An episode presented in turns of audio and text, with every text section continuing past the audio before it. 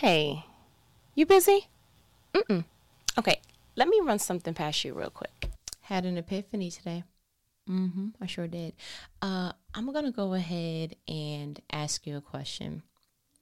When you are embarking on something, have you realized that in order for there to be progress, there needs to be a process? And that if you jump over or hurry through the process, you will never be able to duplicate, replicate the progress. Like if someone in your class just gave you all the answers to every test, by the time that it was a your time to take whatever final course test or even to teach somebody else it or dare you have children and you got to help them with word problems and such you will not be able to get the same progress because you hurried through the process you didn't want to learn how to go ahead and carry the one or how to divide properly or learn the multiplication chart. It just was, it just, it did not interest you. Okay. You did not have the time. You were not interested. It wasn't a part of your wiring. It wasn't your passion. And so you went and just yeah made a little whatever about the particular way that you felt in fourth grade fifth grade about that particular math equation and decided i'm just not going to learn this I'm not going to learn this. And what you don't realize is that where you don't learn, you can't apply. And when you can't apply, you can't multiply. And the very essence of being a human being is what God told us in Genesis to multiply and divide. You can hate math all you want, but it was actually uh, your calling. Yeah, it was actually something that was embarked and set in you and uh, set you apart from anything else. God gave you a particular order to say some stuff and do some stuff with your life and what He gave you. Why am I coming off so strong? You asked. I'm glad you said something because I just felt like I was in your face, very much breathing the breath that you're breathing. That's a little too close because it's the cooties out in these streets. But here's my thing. I got G checked from the Holy Spirit, something so crazy that I was like, I dare not keep this to myself. I looked over the last couple of things that I was uncomfortable with. I'm looking with fair lenses over the current situations that I'm not comfortable in. And I was able, through the Holy Spirit, to identify something. It does not help the process for you to connect or have any set of emotions in the middle. I said, huh, what you mean by that? So Holy Spirit was like, give me a food that you love that there's there's a few steps to it. I was like, mm, macaroni and cheese. He's like, okay, very much. I see what you're doing.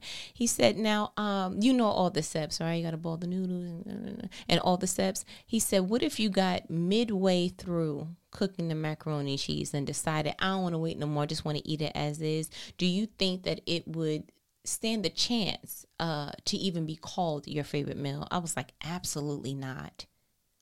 Because when I used to watch it get made as a child, I was like, y'all put eggs in that? Like, I had no idea because on certain levels, and here's the word here, I my job was to uh, go sit down, stay at the adults' way, right? And then as I got trusted with more responsibilities, it was okay, now cut this cheese. Okay, now that you're able to do that, I want you to go ahead and boil these noodles the time frame that I'm telling you to do it. And then so I got trusted to be in part of and to have revealed to me more of the process for the progress. And so once I got to certain steps, I was like, well, how many cheeses you like? I had no idea because all this time I've been sitting in the living room, I've been out the kitchen, I have not gone to the grocery store to get the ingredients. I have not done all of these things that would help me duplicate this. So once you bring me into the kitchen and it's getting hot, and how long we got to stand here, and the fact that you got to time the noodles, and then you got to put it in the oven and set it and forget it, and then you got to do this first. But you know what? Would you your grandma do like this, but I do like this, and everybody got their own little recipe. So now you got to try to figure figure out what's your recipe. And it's all these things to this staple for Thanksgiving that you're like, oh my gosh.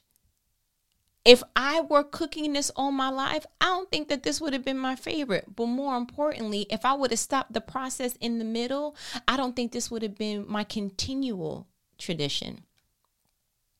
So I was like, huh, that's something there. Then I thought about when my husband and I built the home. Had we not walked through other stages in other homes and seen the stages that they were in and from the concrete pour to the wood slab going up to okay now is getting oh they're working inside because they do the frame and you know the outside then they do inside and then they put the insulation and then you know you got what looks like oh i know what that room's going to be and you see the pipes coming up and you're like oh this is exciting. But for a real long time uh i think what was happening was we knew what to expect not only because there was a schedule but because we seen the process and the progress in other people's homes that were being built in the community.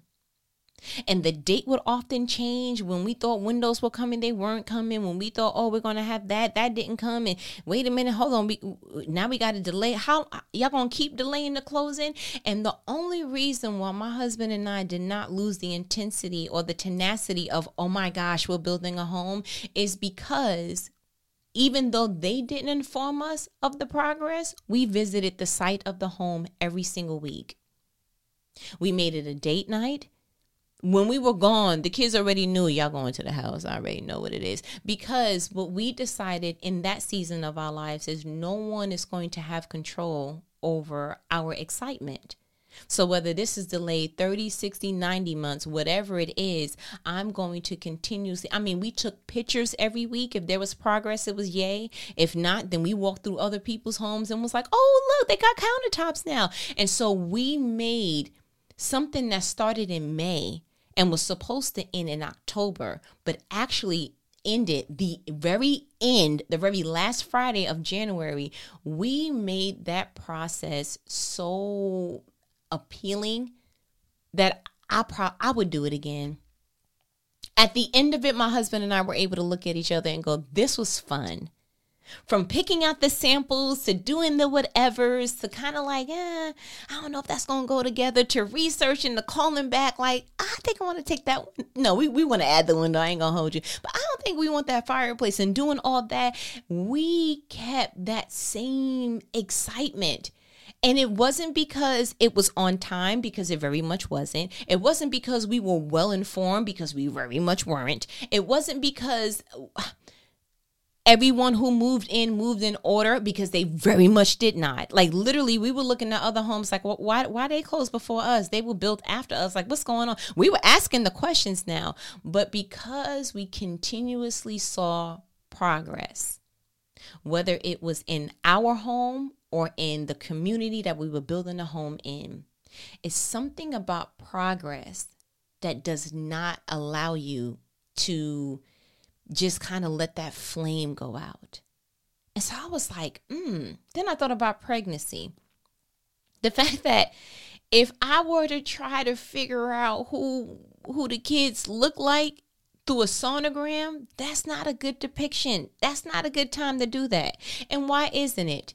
Because although you may be able to tell certain things, like you may be able to tell the gender, but don't get it twisted because I've heard so many different stories. And I have someone recently, it's not like 1960, I'm talking about 2020, fill in the blank, okay? Uh, where someone literally was told that they were having a girl. She did the gender reveal and all. And when she pushed that baby out, he was very much he. she was like, oh, so she had to post on social media and was like, if anyone needs girl clothes, because the gender reveal is just a slick way of saying, hey, y'all need to know so y'all can go ahead and bring some things to the baby shower, right? Yeah, she had all girl things. She had a girl name. She had, so can you imagine at the very ninth month, uh, going ahead and you pushing and you can't wait to see what she, oh, he. Would you look at that? And so there are certain things that can be told from the sonogram. It could be the gender.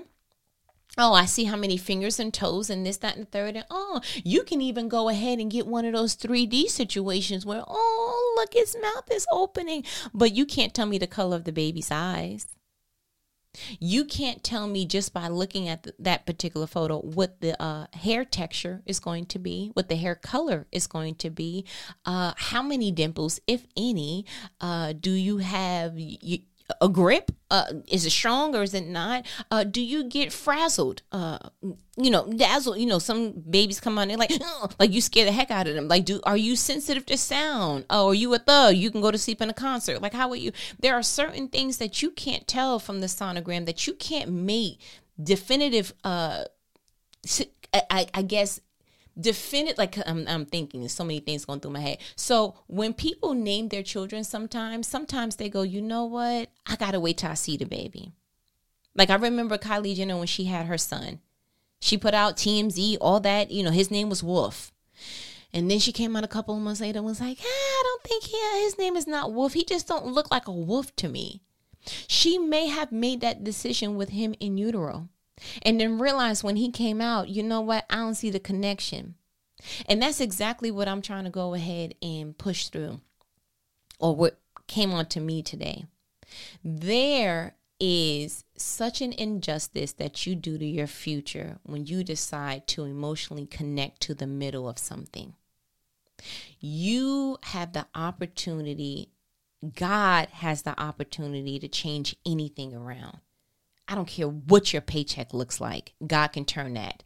I don't care what your household currently feels like. God can turn that. I don't care what that particular relationship is going through. God can turn that. And so there's so many different ways that God can go ahead and turn a thing. But for some reason, just human, I don't know, intellect, we get stuck emotionally in the middle. Well, I've been applying for something for so long. Okay, you in the middle of of application season. Like it's okay. You think God's to keep you stuck forever or are you in the middle of what can possibly be the road to embarking in your dream job? Man, you know what? I don't know how much more these. I got like this many more classes to go and it's tiresome to go. Okay, you in the middle. It's easy to quit now because you can kind of try to make an excuse why the finish line is too far, but you're in the middle of that buckle up make some adjustments, do what needs to be done, and tell yourself, bruh, I deserve to finish this. My future self deserves to finish this. I'm not going to continue to start a thing and not finish it. You have to get to a point that you want a part of your palette and your story and your legacy that you started and you finished the thing. Stop getting into the middle of a relationship and saying it's not going to work. Stop getting into the middle of cooking something in your life, proverbially, and then realizing, oh my gosh, I forgot certain ingredients. Count the cost. Do do what needs to be done in the beginning so that when you get to the middle, you can still persevere. Why? Because you know the end date is going to be here. Even if it gets delayed, even if what I thought is not what I'm, I'm seeing anymore, as long as you know that you're not going to get stuck in the middle, the end point got to come at some point. Do you understand what I'm trying to say? And so that was really revving me up because I'm like, time out how many more times we gonna let the enemy just kind of letting us get to this place where you know we get to the middle and then we flunk? Like maybe it traces back to the garden of eden. We can eat of every tree except the one located where? In the middle.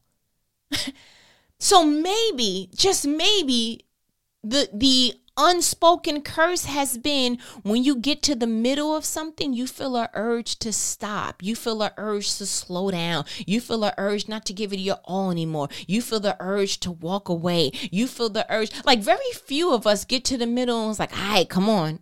like we, we got this far, let's do it. That's not human nature. And it may be because of what was done in Eden and that's the holy spirit because like that that even got me like yo i ain't even realized that because the holy spirit be holy spiriting you know what i'm saying? But i went in a, a, step further i ain't gonna hold you i did bring it back to the bible though. Mm-hmm. i went ahead and i looked at uh luke 24 you know i read in the NLT version right? Yeah you know i'm not gonna give you nothing without giving you some backdrop right? So jesus went ahead and uh he rose on the third day like he said he would and so now uh everybody's pretty much they don't know what to do. Buddy, they've been following you for three years. Like what they 36 months, sir. they don't know what a day looks like for the last 36 months. They don't know 30 365 times 3, sir. They don't know what one of those days looks like without you. They have been so used to you being a part of them that they are actually confused on like what now. And so because they did not have a secure plan of like, okay, this is what we're going to do. Like they heard him talking, but they didn't really hear him speaking. Uh, it got to the point that it's like they decided in the middle of this, they're just going to get emotional. So I want to go ahead and I want to read. Uh, so Luke 24, I want to start at verse 13. Okay.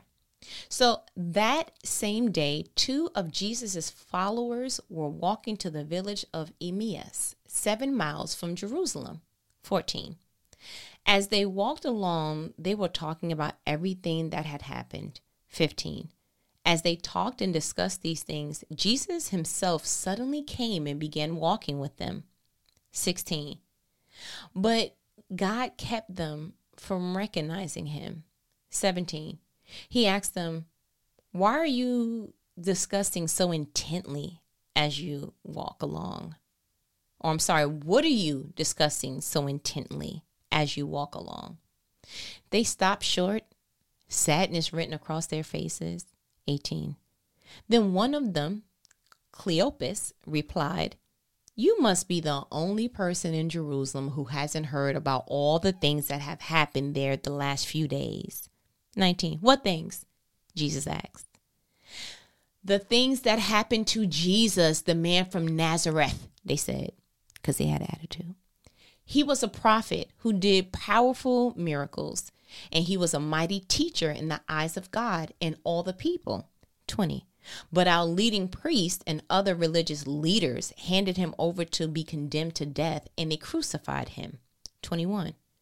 We had hoped he was a Messiah who had come to rescue Israel. This all happened three days ago. 22. Then some women from our group of his followers were at his tomb early this morning, and they came back with an amazing report. 23. They said his body was missing, and they had seen angels who told them Jesus is alive. 24. Some of our men ran out to see, and sure enough, his body was gone, just as the women had said. 25. Then Jesus said to them, You foolish people, you find it so hard to believe all that the prophets wrote in the scriptures. 26. Wasn't it clearly predicted that the Messiah would have to suffer all these things before entering his glory? 27. Then Jesus took them through the writings of Moses and all the prophets, explaining from all the scriptures the things concerning himself. 28. By this time, they were nearing Emmaus and the end of their journey. Jesus acted as if he were going on, but they begged him, Stay the night with us, since it is getting late. So he went home with them. 30. As they sat down to eat, he took the bread and blessed it. Then he broke it and gave it to them. 31. Suddenly, their eyes were open and they recognized him, and at that moment, he disappeared. 32. They said to each other, Didn't our hearts burn within us as he talked with us on the road and explained the scriptures to us? 33. And within that hour, they were on their way back to Jerusalem. They there they found the 11 disciples and the others who gathered with them, 34, who said, The Lord has really risen. He appeared to Peter. Pause. Um, you know what part stuck out to me? Well, a, a lot of it. But um one, all this time when I used to read this, I never caught on to the fact that Jesus presented himself, but God blocked him. God blocked the disciples from seeing Jesus in his truest form. And I feel like it's because if I have to continue to show you I'm here, I'm here, I'm here. And if he showed you that 36 months, three years straight, and you didn't believe, then at this very point, you don't deserve to see Jesus in his most sensitive form. Yeah, this is after death, burial, E or the above. When you saw him in the flesh, you weren't believing. So you think that God's going to show you something in his truest form? It's almost the same way like with people, how you handle people. You saying that you're ready for that relationship. You saying that you're ready for that promotion. You're saying that you're ready for whatever that situation is. But God is like, yeah, but when I had such and such around you, when I had you over such and such, when I gave you little, you didn't show that you were uh, responsible with little. So why you think I'm going to give you much? Hmm. Yeah, that's something there. But the part that really gets to me is verse 28. By this time, they were nearing Emmaus and the end of their journey. Jesus acted as if he were going on, but they begged him, Stay the night with us since it's getting late. So he went home with them. They were nearing the end of their journey. They were nearing the end of their journey. It seems like to me, by the time that Jesus went ahead and had a conversation with them, and he asks in verse 17, What are you discussing so intently as you walk along? And they stopped short, sadness written all over their faces, and this, that, and the third. It seemed like they was in the middle of their journey. So the first part of their journey, they probably was trying to figure out and kind of land on an emotion. Like, bro, I don't really know. Like, it, a lot has happened these last few days. Like, I don't know what to think of Jerusalem no more. I ain't gonna hold you. I don't know if I should go back home. Like, what is home with it? Why do we know how to get back home? Like, you've been it, probably all these different things going through their mind. So that probably was the first portion of their journey. And I think when God seen that they wasn't making no progress, He was like, "All right, Jesus, go talk to them." So in the middle of their journey, I think that's when God or Jesus revealed Himself. But at that point, you already had sadness written all over you that point you were discussing intently to the point that Jesus can see no matter how long y'all been talking, y'all not making no progress. So when Jesus came on the scene, that's when it was like, okay, I'm going to go ahead and I'm going to talk to them and I'm going to bring them through the scripture and I'm going to try to give them, you know, like a little snippet, some cliff notes, if you will. Shout out to my husband. Some cliff notes, if you will, uh, for what I tried to show y'all for 36 months. So I gotta hurry up and give you the the condensed version, okay, the masterclass version, if you will, to the thing that I've been doing for the last three years. But I gotta go ahead and give it to y'all in, in this particular time frame, like a micro machine person, because I see that you're getting to the end of what's supposed to be your beginning. But if I let you go in this particular state, in this particular emotional state, with this particular mind state, you are not going to begin what I have for you because of how I see you responding in the middle. So Jesus knew I have got to get them to a different place spiritually, emotionally, and mentally so that when it's time to go on, they can go on what I've been trying to put into them for three years. 28. By this time, they were nearing Emmaus and the end of their journey. Jesus acted as if he were going on because he already felt like, you know what? The verse before it says 27. Then Jesus took them through the writings of the of Moses and all the prophets, explaining from all the scriptures the things concerning himself. So once I feel like he felt like, okay, y'all got it, then it was time to leave. But it wasn't until Jesus did what only Jesus can do. He reiterated what uh the, the the suffering of what he went through, the breaking of the bread, the breaking of his body, the and it was like, oh my gosh, time out. So what what happens after that? 31. Suddenly their eyes were open and they recognized him. And at that moment he disappeared. And they said to each other, Didn't our hearts burn with us as he talked with us on the road and explained the scriptures? So, as you ever felt any kind of way down, sad, whatever the emotion is that you want to connect to, and then God has somebody random speak to you, and you were like, mm. There was this comfort that you felt, almost like God gave you a, a, a soul hug, that you were like, mm, that's exactly what I needed. That's, mm, you know what? I needed to hear that. I needed to see that. I needed to experience that. You know what? I needed today. I needed that conversation. Whatever it was, God was able to come down through someone else's form and say, you know what? I'm going to use this person, but I'm going to block you from seeing that it's me. But I'm going to use this person to go ahead and make this journey lighter because I cannot leave you the way that you currently are because you will not get to where I'm trying to take you. My challenge is that we need to get to a place that we no longer try to make, I'm talking about infinite permanent, concrete decisions on how something's going to pan out because of the way we feel about it in the middle. There is something on your life, there's a calling on your life that is so precious that it requires for you to be intentive and attentive the entire process through. So I'm gonna go ahead and uh let you let ooh, see and I be ch- listen she be putting her alarm on to make sure we because I'm not putting nothing towards your your phone bill. Have a nice day. But um I feel like you got what you needed. Mm-hmm. You know what this conversation is and you know what these conversations are okay they are life-provoking conversations conversations that not the average person's gonna have with you but who your favorite homegirl okay listen um there's a reason why I had this conversation with you now. And I know that the timing was very strategic by our Father. So, whatever it is that's attempting to try to get you to settle in the middle, just know the wilderness was never supposed to be your home. It was always a promised land filled with milk and honey. Do you understand that? Okay. All right. I'm going to go ahead and let you let me go, okay? But uh we'll talk later. Mhm. Okay. Later. Oh, wait, before you go, uh, let me go ahead and just remind you again that you need to be looking at created2multiply.com. Very much created, the number two, multiply.com.